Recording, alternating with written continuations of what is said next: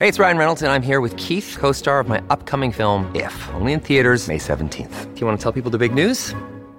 All right, I'll do it. Sign up now and you'll get unlimited for $15 a month in six months of Paramount Plus Essential Plan on us. Mintmobile.com slash switch. Upfront payment of $45 equivalent to $15 per month. Unlimited over 40 gigabytes per month. Face lower speeds. Videos at 480p. Active Mint customers by 531.24 get six months of Paramount Plus Essential Plan. Auto renews after six months. Offer ends May 31st, 2024. Separate Paramount Plus registration required. Terms and conditions apply if rated PG. For logbook servicing you can rely on, you need to make the right choice. You need trained professionals who are fully qualified to service your car according to manufacturer's specifications. For real peace of mind and a nationwide warranty, book in or book online at repcoservice.com. The T20 World Cup is coming to our shores in 2020 with the best of the best striving for the ultimate glory. Before that all kicks off, let's join Mel Jones as she chats to cricket royalty on road to the T20 World Cup. Another trailblazer to grace road to the T20 World Cup this week with former Australian great and current England coach Lisa Keightley. She's on home soil, but also now technically on enemy territory. Lisa chats all things hitting record hundreds at Lords, coaching some of the world's best players, and in between it all, some classic kiters touring stories. It's kind of weird, Lisa Keightley, sitting in a hotel room, and I'm sitting behind me is an English cricket kit on the TV is Australia versus India. Australian bit of strife with India absolutely flying. Do you watch these games and get a little bit confused yourself on who you're supporting? Oh, look, I love a good game of cricket. That's probably the best way to put it, Mel. And this looks like it's uh, going to be a good game of cricket. So um, you could say cricket's the winner. Yeah. you're going to play straight bat like that for the rest of the interview? You're going to give us a little bit of something, something. Well, it depends what questions you ask. Oh, right. So you're going to put it back on me. Okay. Yeah. Okay. I'm going to put away my nice, easy questions now. I want to ask. Let's go back to Mudgee. First of all, where on earth is Mudgee? For those that don't know. Yeah. For those that don't know, it's um, west of Sydney. Um, you go over the Blue Mountains. Gorgeous spot. Takes you an hour and a half to get to there, and down the other side through Lithgow and then out to Mudgee, which is a two hour drive, so three and a half hours from Sydney. Little place, little thriving place. It's definitely a booming country town, and uh, it's a lot of B and B's, wineries, farming, mining. Nice. So it's a nice little track. I mentioned we had Belinda Clark on as our first podcast on Road to the T20 World Cup. She's from Newcastle. I'm still a little bit baffled that there's no Belinda Clark Stadium or Pavilion or loo. You've got one, though. I've got a little stand, yeah. Yeah. At the main pavilion? At the main stadium? Um, well, we don't have too many grounds, but we do have a ground just sort of in the centre of town where they generally play most of their cricket there. Oh. And there's a little wooden stand which they've called the Lisa Keightley stand, which I was very honoured. I'm not sure how it happened, but it happened. so I was like, yeah, sure, no worries. Um, yeah, I reckon if we go over your stats, we'll realise why it happened, but yeah a nice little thing that will always be there, I suppose, when you look back on it. Yeah, for sure. Was cricket always your number one sport? No, not at all. I played heaps of stuff. Small country town, three brothers, a really sporting, I suppose, cousins and so forth. And to keep out of trouble. I played oh, everything. Were you one of those kids? No, I think my parents thought I might have been. Oh, right, okay. Two older brothers, and they were that sort of people mm-hmm. who got into trouble. Well, one of them was. Um, so I don't know. Uh, I just loved my sport and played everything that I could at school. If you had your choice again as a kid, and you could be a professional athlete in any of them, would mm. you have picked a different sport? Um. Well, I did love my basketball. I was okay. Yeah. That was good. Uh, I did love my softball at school. That was a big sport for us, and I played quite well at that. And then cricket. So would I pick something different out of those three sports? I would have loved to go on to the Olympics. Yeah. But I think in the end I was best at cricket, so that sort of led me in that path. I can remember when we first probably it would have been when we first played together. It would have been under twenty ones. Well, this is one of the tournaments, anyways, in Melbourne and my first memories, even though I knew you were a batter, was this tall, mm-hmm. lanky, well, I say medium fast. Well, is that being a bit too nice? Well, I was lanky and I was tall. and to be fair, I was probably medium. Yeah. Bowling a heavy ball, I'd say, as well. didn't bowling didn't interest you at all? Yeah, I loved both as a kid because you just want to be in the game, don't you? And Yeah. I suppose if at school I was classed as good at both, so I did batting and bowling, and I used to love both because in the day I was quite tall, so I could do some bounces, Yeah. um, and I could scare the young kids that I played with. So I loved the bowling part of part of it, but as I went through, I realised that's hard work.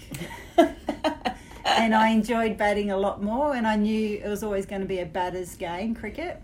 So I um, put more work into my batting, and then obviously went down the batting route more so than bowling. And I probably knew I wasn't quite quick enough. so um, in the end, it looks like a good call, Mel.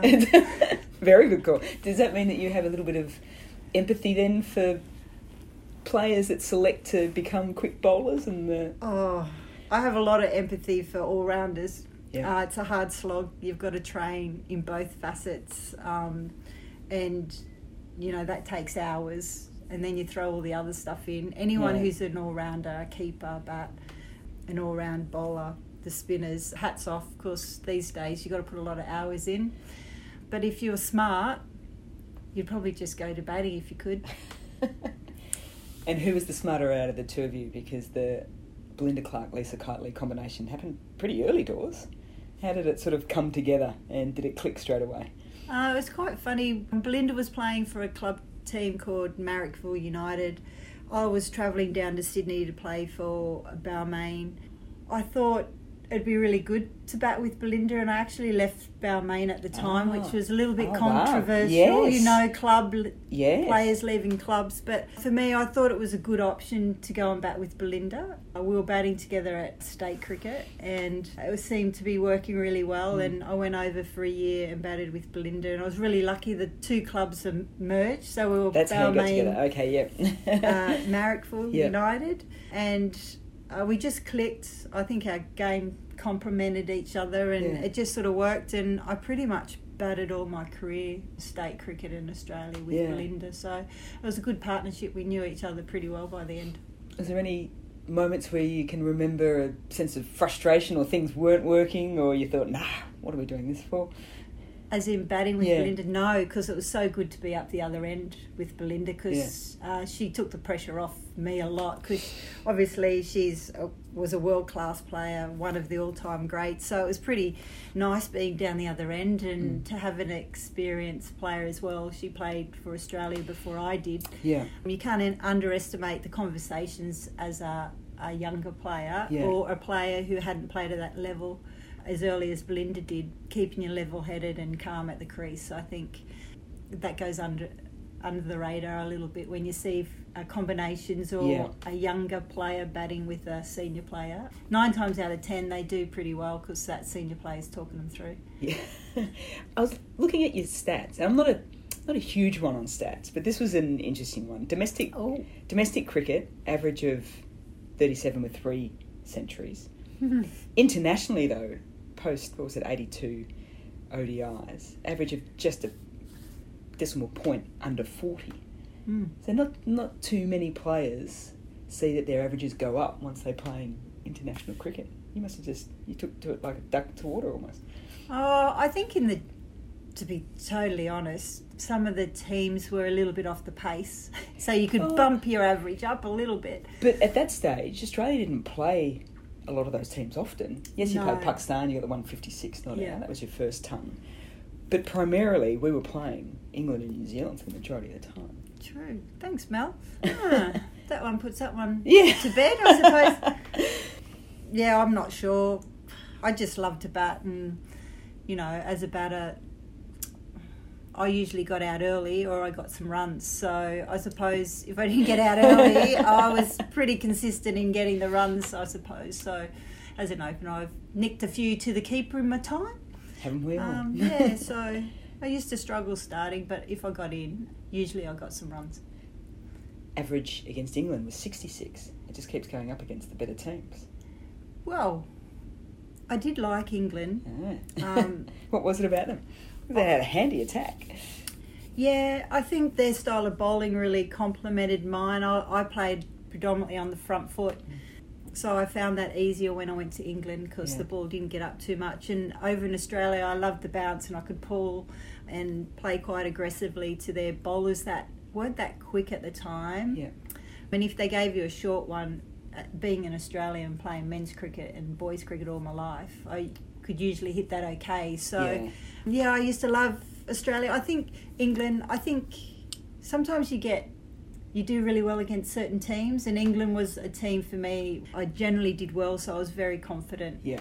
And then that led to performing consistently against them. So, yeah, they were a nice team for me. So that was, it's quite funny now I'm coaching them. I know. People, you often get at sporties or just in interviews, you know, your highlights of your cricket career. And one of mine is yours, funnily enough, because I, I can remember Lord's match and for the fact that you became the first ever female to hit 100 there. And I think just the sense of the occasion as well. Fitz got the first ever five by a woman at the ground as well. The celebrations on the boundary line. But also, when you got your 100, you almost got your eye poked out Did I? by Joan Broadbent was batting with. Didn't you run past and she Oh, high yeah. fived you and almost took you out? yeah, she did. Uh, it was quite funny because we didn't bat in helmets at that game, which is ironic these days. Everyone bats in a helmet, but uh, yeah, you never knew what you're going to get with Joanne Broadbent, did you? And uh, I suppose that was a classic, running past. So I was too busy thinking about yes, I've got a hundred at Lords. I wanted to celebrate, and Brogsy wanted to do a high five. So it was one of those comical moments, I suppose, where it just all went wrong for a little moment, but we got back on track and had a good old celebration. So that was good. when Clarkey was on the the podcast, we, we spoke about her double hundred because I was batting at the other end, and I was just so, trying to egg myself up to the fact that I was going to have to hug her, and not being a hugger, and I'm thinking, you know, this was delivery after delivery, trying to psych myself up for it, and then she gave me the big dead arm handshake and said, "Come on, I've got a long way to go," and I'm like, "What?" That's Do you so remember? Clarkey. It is, isn't it? Do you remember getting into the '90s and what you were thinking about at the time? Did you did you know that you would have been the first female to score 100 at the ground? No, I had no idea. Um, it was just one of those things, and I suppose um, timing's everything. And my timing on that day to get hundred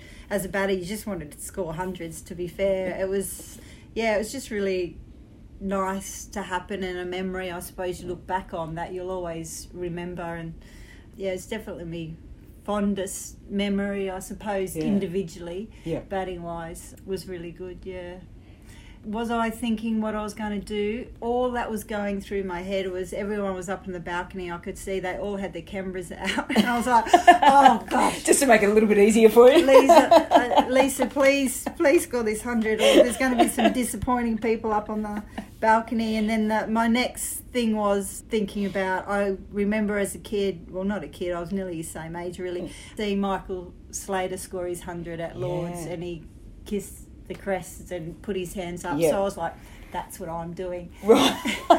Thanks, Slats. yeah, so I got uh, slats to think to that, but I was disappointed in another way because that day I didn't really do my hair. Right. Yeah, and I just wish I look back and But you had had hair anyway. yeah, were you- I, I looked back and I thought, gee, I wish I did my hair nicer on that day. If only I knew I was going to get some runs. Because I think the morning of, I just put my cap on and obviously didn't worry about it because I thought, oh, I've just put my cap on when Yeah. we play, so it won't be. So, superstitions then? No, not at all. Right. So you did See? your hair the next game then? No, No. no. I just wish that I had my hair, did my hair a little bit nicer on that day, really, Mel. Radio. Well, I'll give you a buzz. Potentially, if England make the World Cup final Yeah. in a couple of weeks' time, I'll just give you a buzz in the morning, just remind you. to- Okay, to that'd do be your nice. hair. Cheers. This is what this is what friends are for. Yeah, you always were a good mate. Touring, did you enjoy it? Because one of my Oh, other here we favourite. go, here we because it just makes me laugh every single time. Because we ah. got we were lucky enough. Or I was lucky enough to to tour with you to India, and I just you were the tuck shop. You know, mm. you can The girl from Mudgee wasn't overly keen on, and this was wasn't just India. This was England and e- everywhere. We knew that if we needed to, you know, get a muesli bar or you know some nuts or something that we couldn't get from back home, that you had the extra suitcase just jam packed. Yeah, well, I always love my um, sweets, and I knew going to India, I'd been told that you couldn't get much, and to be fair, where we were staying at and the hotels and places we Yeah. stayed at, it's no five star where I'm just going to get a hot chocolate or Yeah. go down to the corner shop. So, yeah, I planned really well. I packed smartly and then I bartered You with did? people for different snacks when I got sick of mine. But yeah, that was always a fond mem- memory, and all the players remember it about how I was called the tuck shop. And if you wanted something, If you ran out yourself, you could you come and get go-to. something, but you needed to swap something was my big one. Yeah. Did you Yeah. make money on that, those tours? No, I never charged. Oh, okay. I just wanted a good swap. It was like prison, like you know the yeah, I know, wasn't it great? yeah, so India was good fun, but um, yeah, some funny times, wasn't it? Really. I think I've got a few good stories of me touring. Um, usually, people were paying me, paying myself out for different things, but it was always worth a good laugh, wasn't it? The entire team loved you to bits though when you took out Player of the Match of the Award in Varpi in India. And people go, automatically, if they think you got Player of the Match, they say, oh, how many did you hit? You hit 80, but you took three for. Yeah, Three for 17. So Mm. that, it wasn't pace, you went the offies. yeah. Why not? See, pace Why is far Clark, too why did hard. Belinda Clark turn to, to Lisa Keightley's off spin? Oh, I hate to say this, and Shelley Nitschke's probably going to kill me if she listens to this. Shell's a fantastic player for Australia, Shelley Nitschke, in her first tour to India as a spinner. She got the yips, Yips, mm. and she couldn't land them, bless her. And I was bowling a little bit in the nets and bowled a little bit of spin for state cricket. So with Shell going down and struggling, Belinda's turned to, I suppose, someone who she's watched a lot in the nets and at state cricket and said, Karen Kiters, you need to bowl some offies here. So yeah, I did. It was great fun because for me it was how many overs can I get? Because I knew once I got hit, I'm off. that didn't work. We knew there was a car up for grabs that day, and we knew that one of us had to do really well because if it was close, it was going to one of the Indian players. So with three for an 80, I suppose it was hard for him not to give it to me. So that was good timing again, Mel, and it was some laughs and memories again, which a lot of people will we talk about. I don't know. How many did we fit in? It was a tiny car. It was one of those little. All of them. We fit Did the we whole get the whole? 12. Did we get the whole twelve in? We did. That's impressive Yeah, because it was a tiny, tiny car. yeah. We had 12 in there hanging off, and the funniest thing was when I did the bunny hops. The old manual car. yeah, I did it on purpose because I knew there was 12 in the car, and the crowd were loving it. um, so yeah, another funny, funny memory and um, good times. And is just to remind people too, it wasn't just your bottom three of the Indian order either. They're all top order wickets, including Mithali Raj. Yeah, that was a dirty half tracker. Hit straight, straight to mid wicket, but it was great. I actually tell a few players I got Mithali Raj Yeah. out now in my coaching years. I pull Well, that wouldn't you? story out when they say, "Lucy, you got some wickets," and I said, "Yes, I've actually got Mithali Raj." Yeah, first play to 6,000 one day international runs. I'd be yelling that from Yes. the rooftop as well. Yeah, Okay, so everything's flying. Then 2000 World Cup, Australia went in as favourites. It was a close final. I remember watching it in my lounge room and had friends over, and I think everyone was yelling at the TV screen by the end of it. Post that World Cup, you decide to retire. Some people, when they retire, say, "I just, I knew it was it. I'd had enough, or it was going out on top." What were the thoughts behind retirement? um, retirement. To I was gutted after the 2000 and um, the 2000 World Cup. I think we had held the record something like 14 or 15 games straight. Seventeen. 17. We I've right. Yeah. hadn't lost a game, got to the final, Yeah. expecting to win, wanted to play our best as you do, and it didn't go didn't go well. New Zealand won that one in the last over, and a lot of us were really gutted. Yeah. We really thought we'd peaked and were in a really good form and as you do on a final you still got to bring your best and New Zealand did it that day and and then for me my thinking was uh, I'm not sure if I can go another four years seemed a long time away state Yeah. cricket that season after that didn't go that well and I lost the drive and the to do all the stuff that I had to do Yeah. And I was working in cricket at New South Wales full time, and I just didn't want to do it. It was all too hard, and I was at that stage of, well, I'm not going to the next World Cup, so how much do I want to train? Do I want Mm-hmm. to think um, with work and do that without cricket and have a, I suppose you look at it as a normal life? Yeah. And was my time done? I think I was 30, and I thought it was, so I, yeah, retired. and then I, um, that winter, I kept training, as in fitness wise, and uh, pre-season I was still playing for New South Wales the next year, so I was hitting a lot of balls, and I thought, hmm, I'm actually quite enjoying it now without Yeah. having to do Yeah. it. And I so I rang uh, Marg Jennings at the time and said, "Oh, Marg, I think I might have made a mistake." Yeah. Um, How hard was that to do? um, well, for me, it wasn't hard because I had that in my mind that I, I wanted to play for Australia again. But at Yeah. the same time, I didn't want to get to the end of the season, play well, and then stick my hand up. Yeah. And to be fair, I didn't know how I was going to go, Hmm. and you don't know how the selectors are going to view it if you retire and then all of a sudden say, "Oh, sorry, I made a mistake." So I just rang Marg and said, "Look, Marg, I've been training. I'm hitting them well." I've changed a few things at work because uh, I think I was just burnt out doing working and playing cricket, and I changed a few things up there on how I would go about things, working in cricket and then Yeah. playing.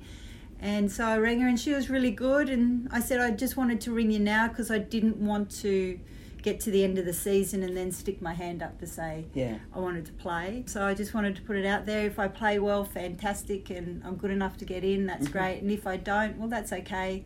You know, I still got the drive to do it, and hopefully I'll play well enough to force my hand. So Yeah. I was lucky the selectors didn't hold too many grudges, and I was playing well enough. And I think it was the fuel that I needed to have a bit of drive to get back into something. Yeah. Um, so it made me play really well, and hopefully I was hard to leave out because I was hitting them well. Yeah. Well, hit them well. Won a World Cup in 2005. Then retired again. It wasn't like the Yeah. Johnny Farnham kind of retirement. It was retirement then. No, I was definitely too old to keep going this time. Uh, was coaching always a something that you were passionate? Was it were you passionate about it? You just thought it was a natural progression. Yeah, I just sort of fell into it with work really. I was good at cricket. I got a job at New South Wales Cricket, and at those stages, your role really changed in different ways. I was doing half community cricket and half high performance. Yeah. I really enjoyed the high performance because you could see a result Mhm. after each season and how players were going. Community cricket, I, for me, I was quite frustrated because you couldn't see the impact that you're making. Yeah. So naturally, I went into the high performance side of things and running the programs there in the underage stuff. And it's sort of, I did that for five years, and then coming to the end of cricket, I was coaching at Balmain at the time. And then towards the end, uh, the New South Wales New South Wales role came up full time, and I just sort of put my hand up. Thought it'd be good to go through an interview Right. Did a bit of coaching with the underage programs and in new high performance pretty well, but not a head coach. Yeah. So I did the interview, and to my surprise, I got it, Mel. Um, it all started from there. So yeah, I've loved every moment of it, and just keep learning every day, which is, which that's the bit I Yeah. love. Yeah. Yeah. As we say that, India now need 24 runs, sorry, 23 runs off 19 balls against Australia at the Junction Oval. Is it hard to be chatting here? Like, I know you've kept your eye on it. Do you sort of sit back and watch these games and and think, oh, why are they doing that? They should be doing this. No, I've got to jot some notes down. This is how Hum and Harmanpreet Kaur's hitting them. No, I haven't, Mel, but I'll be definitely looking after them after this to see what's going on. Um, it just shows. Are you going to call it? Who's winning Uh, this? No. Kaur 14 from 14, Mandhana 48 from 42, 23 from 18.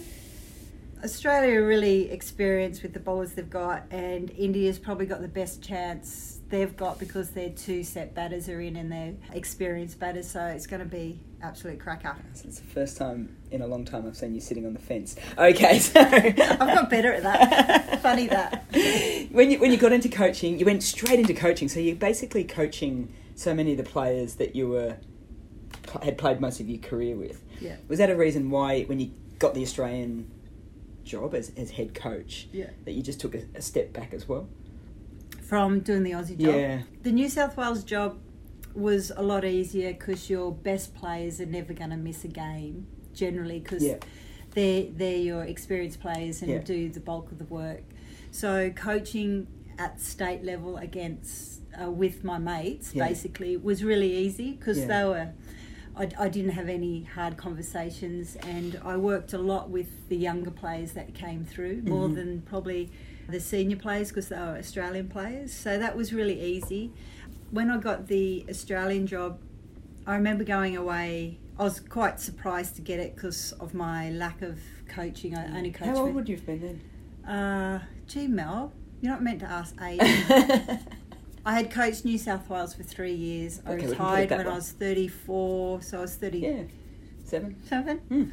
Um, Only a few years ago.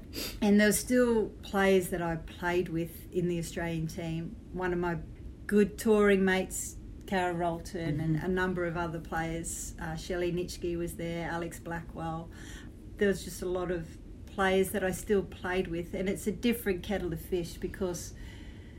You know they're getting to the end of their careers as well, and Yeah. decisions have to be made. And I was still learning on the job Yeah. on how to coach, I suppose, and have conversations. So I, I remember sitting with Chris Christina Matthews, who was member uh, manager at the time. We'd gone to Darwin. I was doing my first tour against New Zealand, and I said to her, "I'm not going to like this gig." Yeah, right. Yeah, so that was probably a month and a half into it, and she goes, Yeah. "Really?" And I'm like, "Yeah, nah."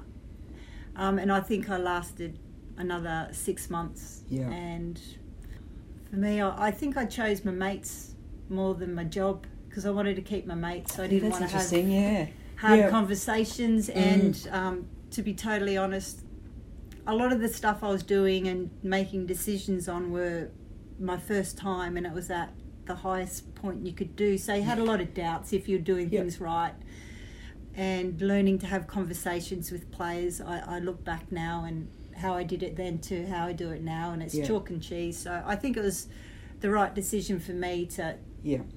to leave and um, go and coach somewhere else You you brought up the difference between coaching early doors to now. How much, if at all, has your coaching philosophy changed over the time? Ah, look, huge, and I really hope it continues to change because I think if it's not changing, or you're not looking at others or other sports or how you go about things, um, you're not looking to get better. My philosophy generally is, um, you know, autonomy, player-led program, Yeah. and how much you teach and how much you drag out of people is different. So a young kid who doesn't know stuff, you know, what are those conversations to make Yeah. them think about it? Or sometimes you might have to tell them, so because they don't know. Yeah. And then with a senior player, how much are you asking questions rather than telling? Yeah. and getting them to understand themselves and having a good balance between life mm-hmm. and cricket because mental health is huge but i really Yeah. think i'm big on players are getting downtime and getting away and Yeah. so i hope to put that in programs where they feel like they're not getting burnt out Is it easier to coach these days? There's more money in the system. You're now the first full time professional female coach of the England women's cricket team. So, is it easier in a way because of the resources being put into the game? Or is it harder because there's just so many other challenges? You mentioned the whole instance of mm. mental health and the like.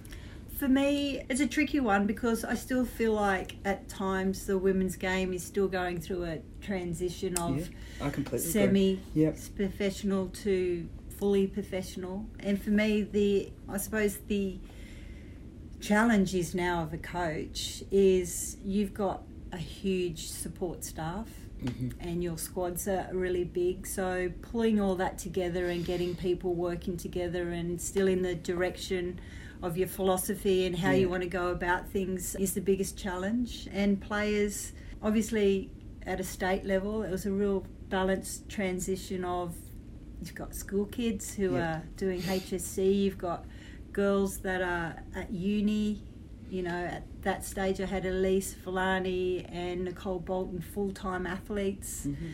and then some players who just starting to do cricket and nothing else and saying, "Come on, Yeah. what's your other thing to get away from cricket?" So, Yeah. I think at state level it was uh, extremely challenging to pull all that together to get it right for each individual. Mm. Yep. I don't like to try and create a program that is just blanket across. I really try and tailor towards individuals and what they what that looks like. So yeah, it is extremely challenging. Conversations I think now are key and how you Yeah. can talk to your players um, and get those relationships so they trust you. Yeah. Is that Um, because you mentioned that the, the, the coaching squads, uh, the support staff is is quite large now, and you can Yeah. bring in experts in keeping and bowling and spin Yeah. and batting, so that then you can have those more more of those conversations. Yeah, yeah, and I suppose trusting those staff to work with you Yeah. and get all on board without stopping them being them as a coach. Mhm. So I just try and be really strong with the messages and the direction, and then what that looks like for each coach can be different. Yeah. I just try and let people be them and then work within giving them really clear messages of Yeah. where you want to get to as a program and as a coach and what the key themes are and continuous conversations with players and staff are key.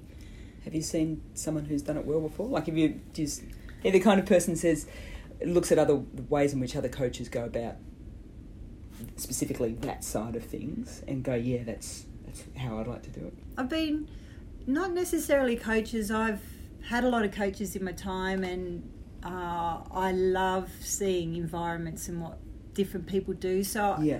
I try and pull a heap of things out. I wouldn't say coaches, but I'd say there's two programs of education that I've gone through that have made an impact on how I do things. Yeah.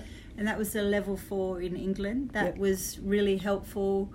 One for me to understand myself, my strengths and weaknesses, and Mhm. how to go about um, having conversations and working with Yeah. boards and players and staff. And the other one was the AIS podium course where I worked with 12 coaches and I've had two years of listening to different Mhm. things that have happened in their environments Yeah. uh, and uh, having conversations with those coaches when you're not too sure on what to do and it's good to have a, another opinion. Yeah. So those things are, I think, I've learned to do really well and uh, ask and question how I do things Yeah. to see if I could do them better. You've been the ultimate professional because it's been me that's been pausing as this game goes down to the wire. We're going to take a quick break on the road to the T20 World Cup because there's just nine deliveries left in this match in the Tri Series before the World Cup, and I want to watch it as much as I'm enjoying having a No. chat to you, Lisa Keightley. We'll be back in a India second. need 10 Mel. 10 off 9. See, this is I'm not even paying attention. We'll be back in a tick. On SEN, this is Road to the T20 World Cup with Mel Jones.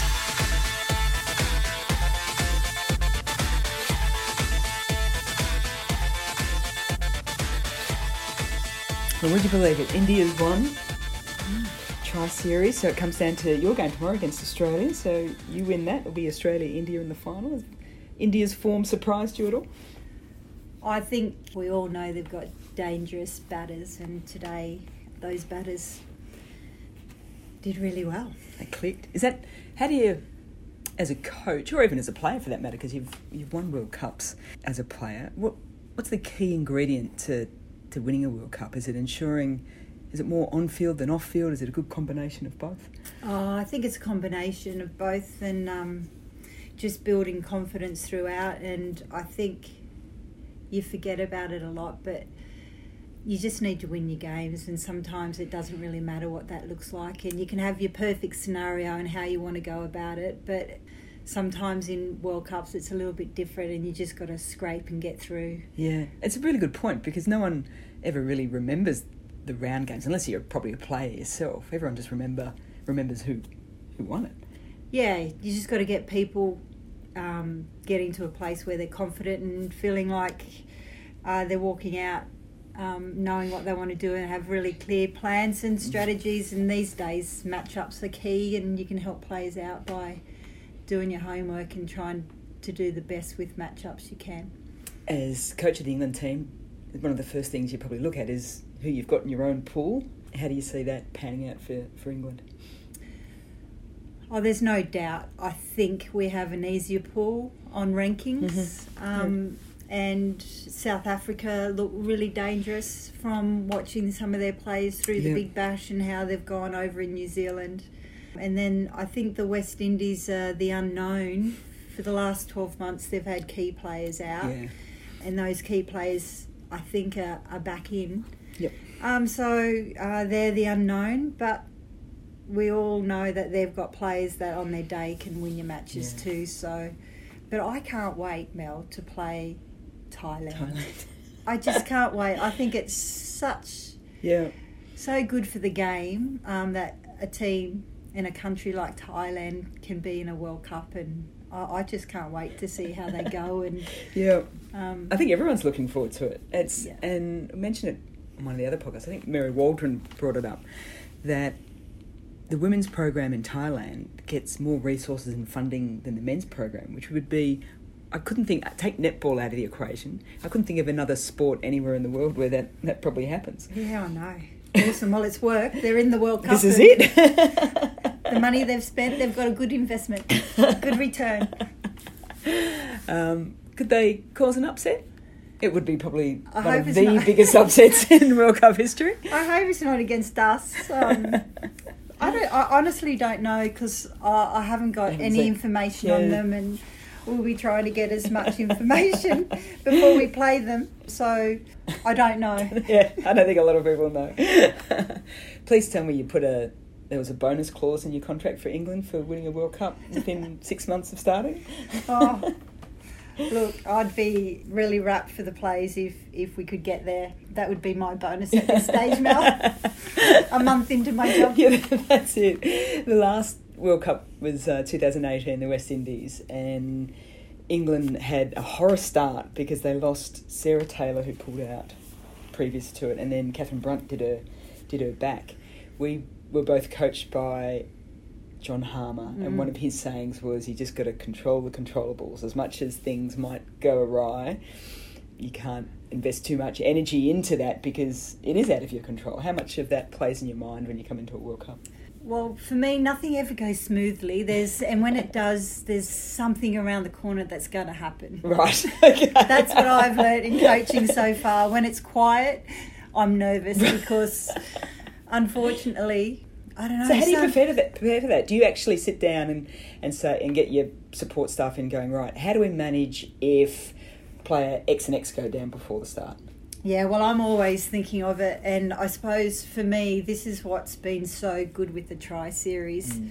is you can play around with things. I know you want to win, and you can play ar- around with things. With if this happens, we need to get this player up, ready and full of confidence, and or we want to see how this player goes. Yeah. So there's, look, to be totally honest, we've been doing that throughout the Tri Series and we'll be doing it throughout the World Cup as well, making sure if this player goes down, this is players next in and Yeah. ready and so forth from skill sets. Uh, I think as a coach, uh, I don't think you're doing your job if you're not looking at that sort of stuff. So yeah, all the staff we have a lot of conversations about what if and Yeah. yeah, it was nice to get the super over the other day because that was about our eighth time since I've started doing a super over. So the players were really clear on what they're doing Yeah. and the way we went about it. Um, they knew what was going on and thinking of matchups and so forth. It, you know, I love all that stuff. I think that's really good um, on game day when you have to make decisions really quickly, but at the same you've prepped for it, so Yeah. you can just go with your gut on the day. Has there been a surprise for you with this England setup because they played, un, they probably performed underperformed during the recent Ashes series, and then Mark Robinson his contract wasn't extended. You, you come in, and you, you you know the players a lot. You've coached a lot of them when you were coach of the academy team in England. A lot of the players have played over with the Perth Scorchers as well. Have you come into this environment and gone, "Wow, I didn't expect that from this group"? Well, I've nearly flipped it the other way. I know the girls so well, Yeah. and they know me so well, so that wasn't a huge change for them. Yeah. Um, the players aren't talking about the Ashes anymore. They've moved on, and they're really happy with where they're at. Mhm. As a coach, it's really unfortunate, I suppose, when another coach walks away. So, oh, it's just it's a tricky one, isn't it? Mm. all I know is, and what um, I was interested in the position is, uh, the girls that play for England love playing for England. Yeah. They really enjoy what they do, um, and there's some really good cricketers in there, and and some match winners. And I thought, do you know what? They'd be a really good team to coach Yeah. because of those reasons. And they have a lot of fun too, which is good. So we have a lot of laughs, and I knew that I suppose going into the role, and that's what I suppose I wanted to bring back is Yeah.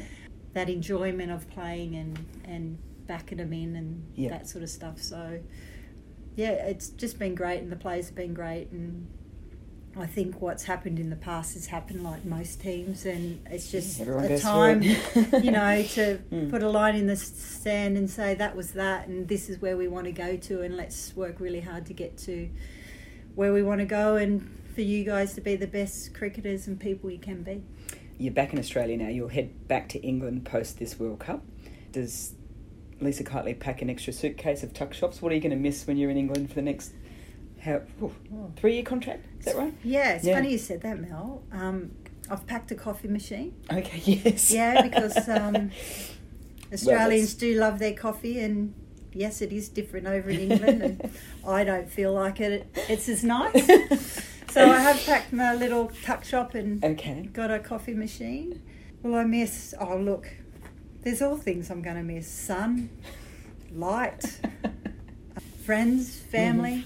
But for me, it was uh, a great time to get back into international cricket, and I was really lucky. I've got a very supportive partner who let me go Yeah. for the three years, so it's a good time to be involved. That's lucky because we've been recording for about 40 minutes here and you had not mentioned anything I know. your partner. So I would have I'm- got in trouble. Yeah, massively. Hi, Karen. I very much appreciate you letting me go for three years. Yeah, it's no, she's really supportive, and it's been fantastic to have her around. Her excitement, She's learning the game too, which is nice. yeah. Hopefully, not too much. I like the way she is. She not very sporty. Wouldn't say watched much cricket before, but has come a long way. that she has. Yeah, so no, it's been great. So there's heaps of things I'll miss, but I'm really fortunate that I've been able to have another crack at coaching internationally, and yeah, it's I'm really enjoying it. So I'm sure we'll have lots of ups and downs, but so far it's been great, and I'm loving every moment of it. okay, picture this. You in your Three Lions tracksuit, Yeah. you're on the boundary line at the MCG. Mm. England, let's say uh, you're with the team, you're batting, you're only a couple of runs away, last delivery. You get them, the MCG is packed to the rafters. Yeah. What, what does that feel like? It'd be amazing, wouldn't it, as a cricketer who and a supporter of cricket for a number of generations, to see women's cricket get to that stage and the momentum of women's sport Yeah. um, in Australia and in England. You just shake your head Yeah. and think, "Wow! I never thought it, in my lifetime it would come to this stage." But it just shows organisations investing in in um, the women's pathway Yeah. and getting it on TV and for a young female to watch and get role models and heroes how Mhm. quickly it can change so firstly it'd be great to be at the MCG on the sideline and secondly to look up at the crowd I think there'll be a lot of women in that stadium and cricketers from the past Yeah. just going wow this is sensational Yeah. um, so either way, I hope it's it's sold out and I'll be standing there as a coach or as a spectator. Thinking, So you'll come along regardless? Yeah, of course Yeah. I would. I wouldn't miss Yeah. it for the world. It'd be awesome. Yeah. And most importantly, probably the most important question to finish things off: How's your hair looking My for that hair. moment? It'll be good. I definitely would have gone and got the highlights to cover the greys from the tournament, and hopefully it's not looking too bad. But I would have a cap on, and it wouldn't be coming off the duration of the match. Now, so it'd be good. Can I just say one thing? Yeah, you can say You haven't more than one asked thing. me my most memorable sporting. oh, I haven't either. No. Wow, this is like I think the fifteenth, sixteenth in road to the T Twenty World Cup, and it's usually my first go to because I'm Mm. always quite excited. So thank you. No, my pleasure. Right, okay. Just rewinding, rewinding. Lisa Keightley, your most memorable sporting moment. Olympics. Just imagine if you're at the Olympics Yeah. in the stadium, Mhm. full house, Yep. Cathy Freeman's 400 metres. Yes. Were you there, or you were watching on TV? No, I was there. You were there. Yes. Which part of the track? I was just past the finishing line. Oh, I know, I know. Well- Yeah, long story. Best day of my life. My God. The expectation Yeah. of a single athlete Yeah. with the pressure of Mhm. all of Australia. And then when she walked out in that cat suit Yep. The full body. with the hood, The hood. I was like, oh my God, that is huge. And to listen to the crowd just scream the Yeah. whole way round. And Yeah. then when they worked out she was in front and she was Mm. going to win was amazing. And it's got goosebumps I know, all over again. amazing. That was brilliant. And she's always been absolute legend from yeah. that day on. I had the absolute honour and privilege of sitting next to her at a um, at a conference in which they replayed the race. Yeah. So sitting there next to her, and I, I was watching her more than the replay on the screen. So it would have been an auditorium of about 400 people. And she watched it like she didn't know what the result was. And I'm, I'm sitting next to her going, You know you win, don't you? You've got this right. But she was so into it again. Yeah. And that was that was probably one of my most yeah favourite sporting moments. wasn't was yes watching it. I Yeah. didn't happen to be there, but was watching her watch it again, and just see the almost the excitement and exhilaration yet again when she passed, and Yeah. relief probably was the other one when she passed it. I know. Oh, that's And that's did- impressive. Well, I'm glad you Yeah. reminded me. I know, amazing. I wasn't going to let that one slide. no. No. Wow. Yeah. Well, let's finish on. That's so much better than finish on what kind of haircut you're going to have for the World Cup final. Lisa Keightley, thank you so much. My pleasure, Mel. It's always a pleasure catching up with you. Sometimes needing new tyres can catch us by surprise. That's why Tyre Power gives you the power of zip pay and zip money. You can get what you need now, get back on the road safely, and pay for it later. Terms and conditions apply. So visit tyrepower.com.au or call 13 21 91.